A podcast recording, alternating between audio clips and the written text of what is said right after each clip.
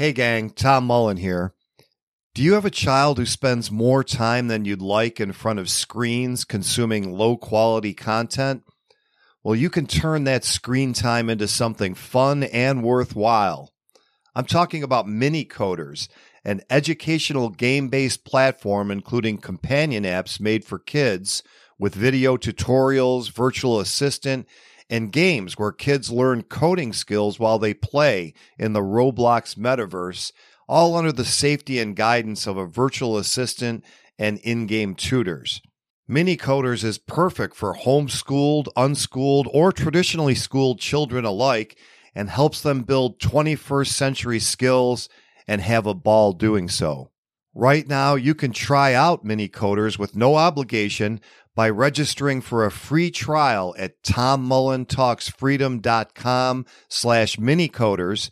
That's M-I-N-I-C-O-D-E-R-S.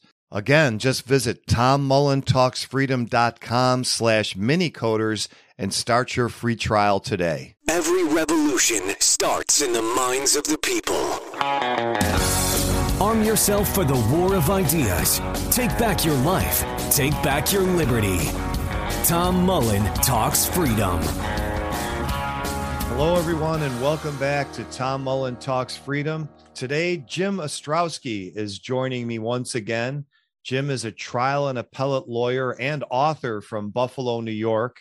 He graduated from St. Joe's Collegiate Institute in 1975, my own alma mater, and he obtained a degree in philosophy from the State University of New York at Buffalo in 1980 graduated from Brooklyn Law School in 1983. Jim's devoted much of his career to the fight for freedom, and he's just come out with a new book, one of many he's written. And this one is called Free the Children How Red State Americans Can Liberate Their Children from Government Schools. And he's here to talk about it with me today. Jim, welcome to the show. Hey, thanks for having me back, Tom. It's always great to be on. You've called your book Free the Children. Talk a little bit about the title and why do they have to be free from something that's making them more educated and potentially better citizens? That's a good question. These ideas kind of pop into my head when I'm in the shower on a walk. And I just thought that that would be a good title for a book. I wanted to do a sequel to Government Schools Are Bad for Your Kids. And uh, I've kind of had this project on my website, Free the Children, calling it Free the Children to just encourage people to leave the schools. And uh, then I realized that, well, there might be a political strategy here. I, I normally don't recommend political strategies as opposed to direct action type strategies, but I thought the Republicans are always talking about school choice and how they're against big government, they're against socialism. And I thought, well, you people control 23 states. Why don't you just get rid of this failed experiment of government schools in your own states? And so I just had that idea for the book and came up with this idea. I think it was in July. Started writing it. I mean, practicing law full time plus, but so I finally I finally got it out. So it's it's kind of a sequel, but also has kind of a, a new political strategy that wasn't uh, mentioned in the first book, which is in the schools that the Republicans do control, and given the fact that the dissatisfaction with the schools has increased during the lockdown uh, and over time and and because critical race nonsense It'd be a good time to to say hey let's let's start dismantling these institutions in the states they control. You talk a little bit about the so-called and i've got the air quotes up good schools. If a parent in the suburb believes well, well this is something that's a problem with the inner cities but i'm sending my child to a good school out here in the more affluent suburbs why is that not the answer? Well that's classic to think that it's classic to think, well, yeah, the bad schools are in the uh, cities and the good schools are in the suburbs. But I think it was Manhattan Institute did a nice study on this, which is quoted in both books. And they looked at delinquency, and I think they looked at drug use, teenage pregnancy, and vandalism or sort of petty crime and in and around the schools. And they found that rural schools urban schools and suburban schools had roughly the same percentage.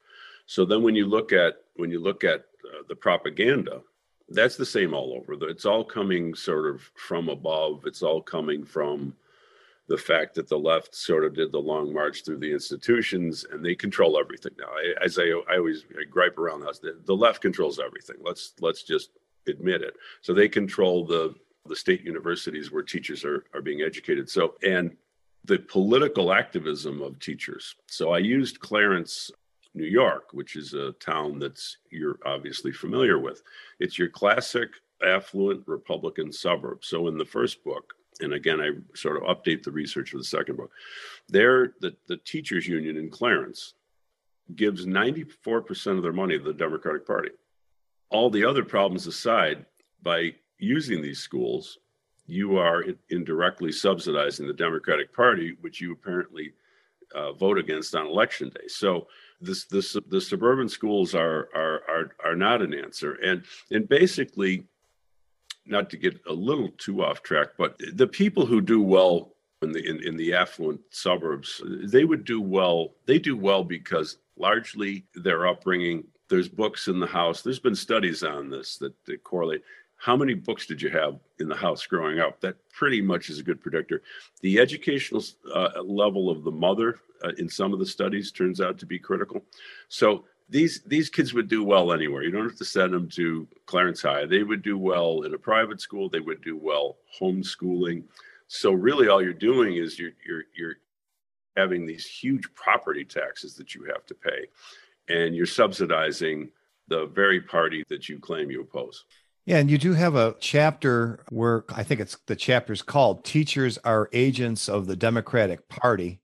Talk about how politically active they are besides just contributions and why yeah. that is. They're extremely active. And like my job in the movement, I guess, is just to say things out loud that haven't been said. Because I've been in politics for 48 years, I know how it works. So they're they do phone banks. Their phone banks are legendary. They donate, not only does their union donate money, they individually donate money. They volunteer for campaigns. So again, you're subsidizing the army of the Democratic Party when you patronize these schools. And that's one of the arguments I make in the book. I'm trying to appeal, let's face it, I'm trying to appeal to Republicans because they're the ones that control these 23 red states, which are all in the cover of the book. They go from New Hampshire to looks like Arizona and then Idaho to Florida. And it's 40% of the country. So I'm not saying blue state people shouldn't read the book. Of course, everybody should read the book. But we need to start this thing in the red states in order to show that it's successful. And then we could carry it over to the blue states later. And it's timely. This morning, there was an article in the Buffalo News about all the people, even here in deep blue New York, although Western New York's a little bit of a different story from, let's say, downstate but all the people running for school board trying to change what people are being taught and just the nature of the beast. The problem, Tom, with that is, as I talked about in, in the book, politics is basically rigged. And this is one of the themes of my work. I talked about it in Political Class Dismissed, which has a lot of war stories about when I was a young Democratic Party activist. Politics is basically rigged, and school board elections are, and I don't mean illegally rigged. I mean legally rigged. So in school board elections, here's the problem: is uh, the, the turnout's about ten percent. It's mostly people who have a special interest in the in the outcome of the election. So there's been there there have been these you know waves of reform. Oh, let's run for the school board. And generally speaking, it doesn't work. And then I have sort of an axiom based on 50 years of this all reformers become hacks. When reformers do get on there, they start to get socialized into the, the way things are. And after a few years, they tend to sort of identify with the ins instead of the outs that voted them in there. So I wish them all well. I hope they change things. But even if you get on the school board, you have the federal Department of Education, you have the state Department of Education, you have the civil service bureaucracy of the teachers there's very limited scope for what you can do. And that's why I have a chapter in the book, but you can't reform these places. But some people have to learn the hard way. Go out and do your school board thing. If it doesn't work, join me. I'd be happy to have you in the movement. And before we get to some of the suggestions you have, you know, I know plenty of public school teachers, nice people, and I think if I said to them, Jim Ostrowski says you're an agent of the Democratic Party, their first answer would be, no, I, I don't care at all about politics. I'm just there to teach kids. Do you think that there's, to some respect, a lot of people that kind of teach this left wing orthodoxy without even realizing that it's there's any other possible truth besides that one? Well, that's the thing. Progressivism. They're they're not they're not self aware. And this this I deal with that in my book on progressivism. But you know, my great I, I like to say my great my grandparents when they were teenagers grew up in a progressive country. So it's kind of uh, it's kind of in the background. It's implied, and yes, so they don't really understand that just by their very existence as the person raising our kids, the government school is the main. I understand this. Believe me, I, the government school building and ca- campus is the main building in a lot of uh, towns. It's it's um, almost implicit, and then the teaching everything is sort of shaded to yes, FDR. We needed FDR. We needed Wilson. We needed Lincoln. We needed Hamilton to come in, and after those bad Jeffersonians screwed up the economy, which they didn't do. It's all yes. They may not be aware because progressives by nature, well, they all they all they they live is that they live in an echo chamber. Like they don't. They're not even aware that there's another way to look at the world other than the sort of left progressive democratic view. So yes, they're not really particularly self-aware. I've beat this to death on more than one podcast, including the last one I did about the school system. But what really hit me once I got out in the real world is how anti capitalist it is. And as an example, even the right wingers have stumbled across the fact that the pilgrims were originally communist and they only saved themselves from starving by ditching the communist system and giving everybody their own land to farm. And of course, that was also true in Jamestown. Now we have this immensely popular Disney movie about Pocahontas and the Jamestown colony, which also completely leaves this out. And it just strikes me that I can't believe that my grade school teachers were communist operatives, especially since a lot of them were nuns in the Catholic school I went to. But we'd spend weeks and weeks on Thanksgiving and ignore the central lesson of the pilgrims, which is that communism is lethal and private property is essential to survival. And I would think that a public school teacher today has no idea about that not because they're consciously trying to suppress it, they've just never been exposed to it. Yeah, I can't agree more. And really, I'd love to say that the Catholic schools are significantly better. But in the Catholic schools I went to, I got kind of a vaguely progressive big government view, and I had to sort of find libertarian ideas later on. But a lot of that, actually, oddly enough, is driven by the, the textbook industry, the nature. And I talk about this in the first book that the, the government schools being 90% of the market, they kind of dominate the textbooks. And so the Catholic schools kind of they have a limited selection. So they the selection they have is is pretty much what the what the government schools have already put out there in the marketplace. So yes, you're you're you're correct about that. And and really in recent years and, and, and months and weeks I've been more focusing in on homeschooling and and I really hope that the increase in homeschooling will be a message to the, the Catholic and other private and religious schools. They have to get their act together, or they're they're going to c- continue to lose people because there's a large segment of the population that doesn't want their kids brainwashed. They want them, you know, it's fine to expose them to all the different ideas that are out there, but could you possibly expose them to the tradition of liberty that goes back to 1650 and created the United States? That would be nice, wouldn't it? let's take a short break for this important message. Friends, if you like to read books as much as I do, there comes a time when you realize you just won't ever find the time to read every book you're interested in. Well, I have great news. Blinkist offers the key ideas from nonfiction bestsellers in as little as 15 minutes. For most books and their extensive library, you can choose to read or listen to blinks, which summarize the main ideas and allow you to absorb whole books in the time it takes to run your daily errands or commute to work. Not only does Blinkist allow you to glean the information you need from books you don't have time to read, it helps you to decide which ones to spend time reading and get more details. You can try out Blinkist for free and get 20% off your first year by going to tommullentalksfreedom.com slash Blinkist, spelled B-L-I-N-K-I-S-T. That's tommullentalksfreedom.com slash Blinkist. Start your free trial and get 20% off today. And now let's get back to the show.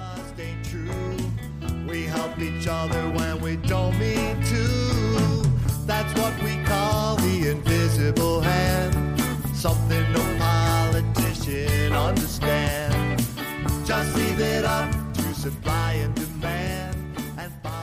And you do mention things like critical race theory that have people, especially conservatives, fired up right now. And, you know, again, that goes back to my central theme. The fact that the word race is in it kind of sends the discussion in one direction. But really, what it is is just a subset of critical theory, which is a strategy that was created by Marxists to deal with the fact that there was no proletarian revolution and there was no proletarian revolution because the proletariat's lives were much better under capitalism and the industrial revolution than they had been when they were back on the farm. So they said, well, we've got to come up with something else because obviously these people are never going to revolt as their living standards keep skyrocketing. And again, I think that most public school, grammar school, high school teachers have no idea who Herbert Marcuse is or any of the people who founded the Frankfurt School. And they might just be recycling these ideas without even realizing what their ultimate purpose is, which is to achieve a socialist society. Well, you said it better than I could. They're, they're fabricating a, a new proletariat.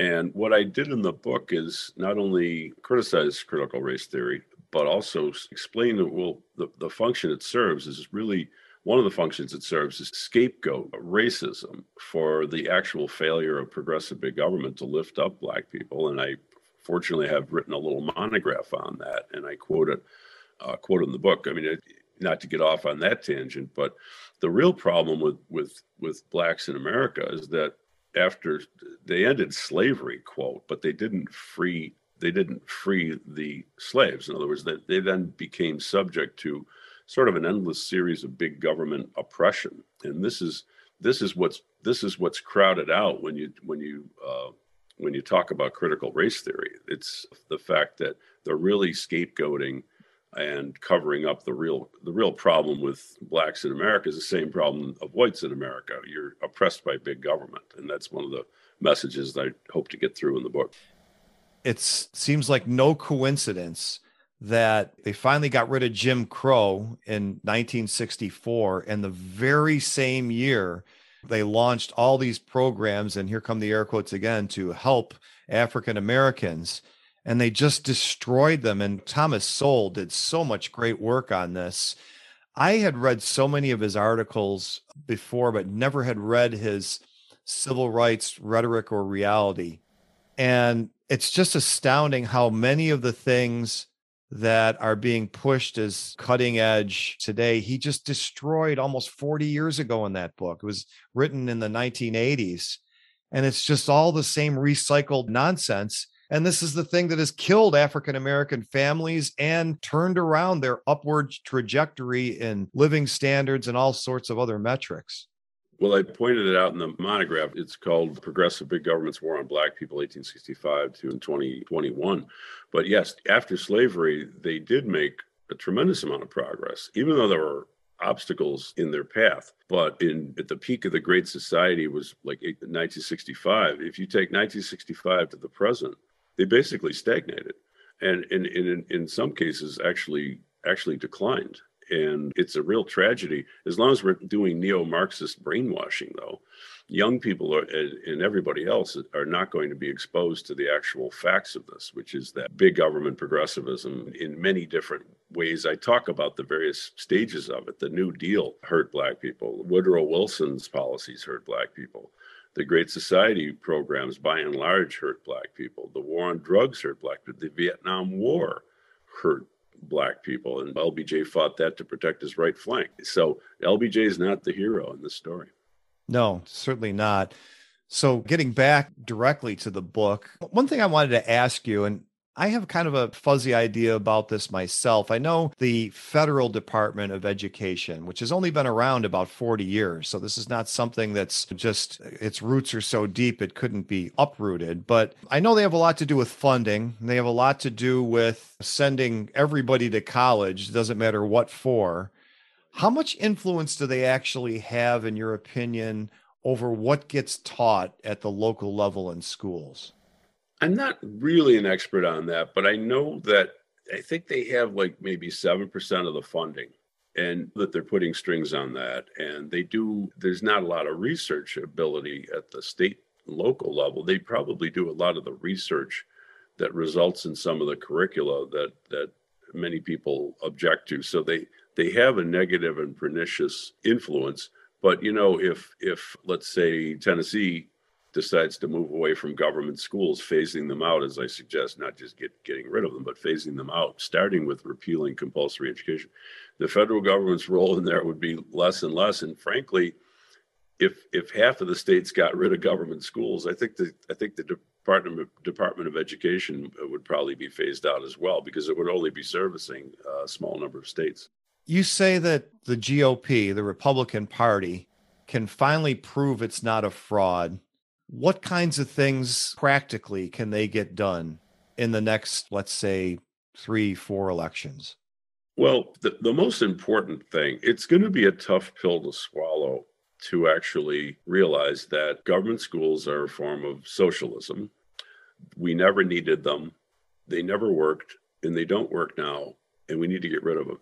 That's going to be tough to swallow. But the one thing that they could do immediately is repeal the compulsory school laws. That would have the following effects.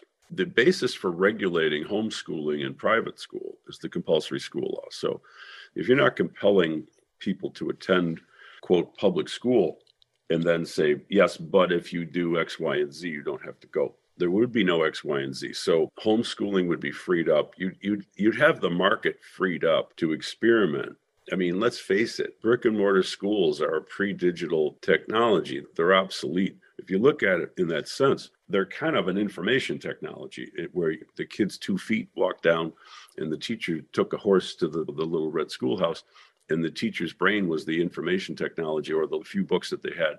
We don't need that. We have the internet. I'm not suggesting the kids should be on the internet all day. Believe me, I don't. They should be out in the fields. They should be trying to grow food on a farm. They should be doing all sorts of stuff out in the field and sports.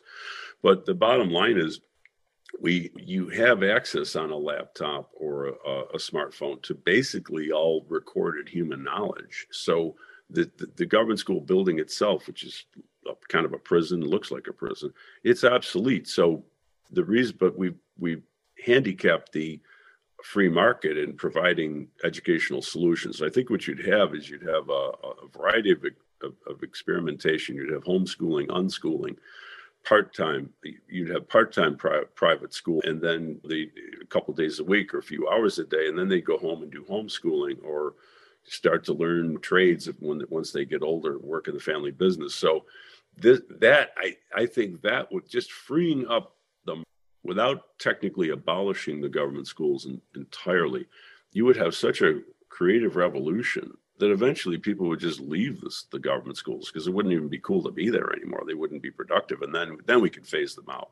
So I think that's the number one like pragmatic. Yes, I put I put all my chips on the table. Get rid of these things, right? Phase them out so nobody suffers in the meantime if you're in the school. But what I'm if we can come away with immediate repealing these co- compulsory school laws, that would be tremendous victory for us. I can already hear the objection to that. And I've heard forms of it before, which is okay, you do that, and all of the affluent and middle class kids, yes, there will be a way for them to get educated, but the poor kids will not. And these public schools that are left will be only left with kids that nobody wants. What do you say to that? Yeah. Well, that's a big one. And maybe that's the biggest issue of all. So you have to look at it analytically. Before we had these mandatory mandatory attendance laws, there was generally there was general schooling in, in the Western world already. In the first book, I talk about studies about in the third world where the some, some of these places they're not developed enough to, to even have a government school apparatus. There are ways to educate. There's successful ways to educate without tremendous amount of money. The the internet itself, again, the, there's so many. Like you and I both know that if you want to study any particular subject, you really need a, all this. If you take all the free podcasts and videos and, and audios on, on on the web, and some of the colleges are are putting their curriculum out there for free. You know that there's there's enough hours in the day or years in your life, so to to absorb all that knowledge. So the cost, the internet's actually bringing down the cost of education. But moreover, let, let's look at we always we always uh, progressives judge their pro, their policies by their promises, but we judge their policies by their actual performance. So in the first book, I said, well, 20% of Americans are functionally illiterate, and 10% of the students at any given time aren't even there. So we we right now we don't educate poor people and, and disadvantaged people. And and what I pointed out in a I hope humorous video I did the other day, 13 minutes long. I started out in front of the Buffalo City Court, and I, and I, didn't tell anybody I was in front of the Buffalo City Court before I flipped the camera. But I said, "Look, we're looking for these missing 10%. Where are these students?" So then I flipped to Buffalo City Court, and I said, oh, "I know where they are because I do criminal law. They're in arraignment part one. They're in our jails. They're in our state prisons. So." We're not properly educating poor and disadvantaged people right now. So it's an excellent question, but the premise of the question is mistaken. And that's why we need to start freeing the children.